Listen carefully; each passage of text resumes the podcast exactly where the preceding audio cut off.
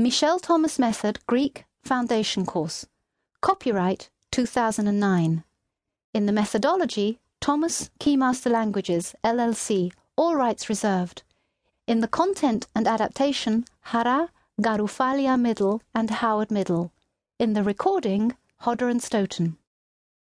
You're just about to experience a new and different approach to learning and to language learning that will give a practical and functional use of the new language within ten to twelve hours of learning time.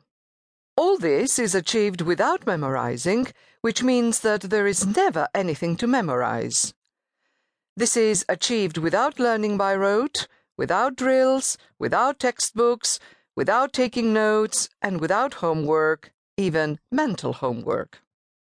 For you to learn Greek with this method, it is very important for you to be relaxed, to leave off any form of tension, of anxiety, which tends to be associated with the act of learning, and traditionally also, particularly, with language learning.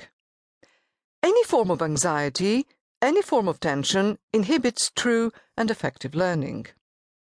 Before starting, there are two ground rules that are very important.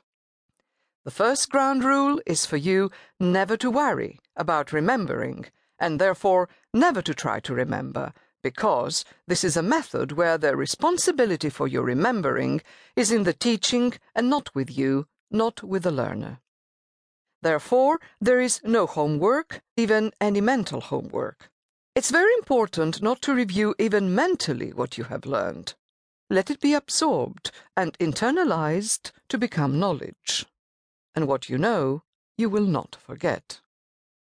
Now I come to ground rule number two, that is also very important. And this is that in the course, I'm using two students as a teaching device in order to create a learning situation for three.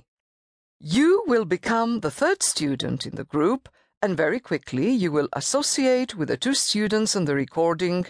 You will become part of it. After I introduce a concept, I will follow it up in a practical way and show you how to formulate and express thoughts in sentences. First, those will be short sentences, then more and more complex and longer sentences. And whenever I say, "How do you say it?"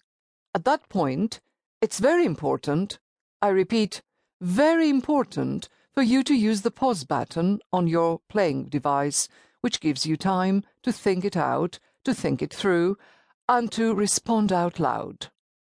After you have responded, you release the pause button. You will then get the response from one of the two students, and after that I will follow it through. And this is how you will experience a constant sense of progression, a constant sense of learning that you will find exciting, stimulating, and self-rewarding. Greek has been hugely influential throughout history on art, science, medicine, politics, in fact, the whole of Western civilization. For example, ancient Greek was the language of the great poets like Homer, Omeros, the philosophers such as Plato and Socrates, Platon and Socrates, the great dramatists like Euripides and Aristophanes, Euripides and Aristophanes, also the language of the New Testament. Greek has left its mark on Romance languages through Latin and in the arts, music, medicine, and science. Think of all the ologies. Logos means word. We log on every day. Theology, study of religion. Geology, science of the earth.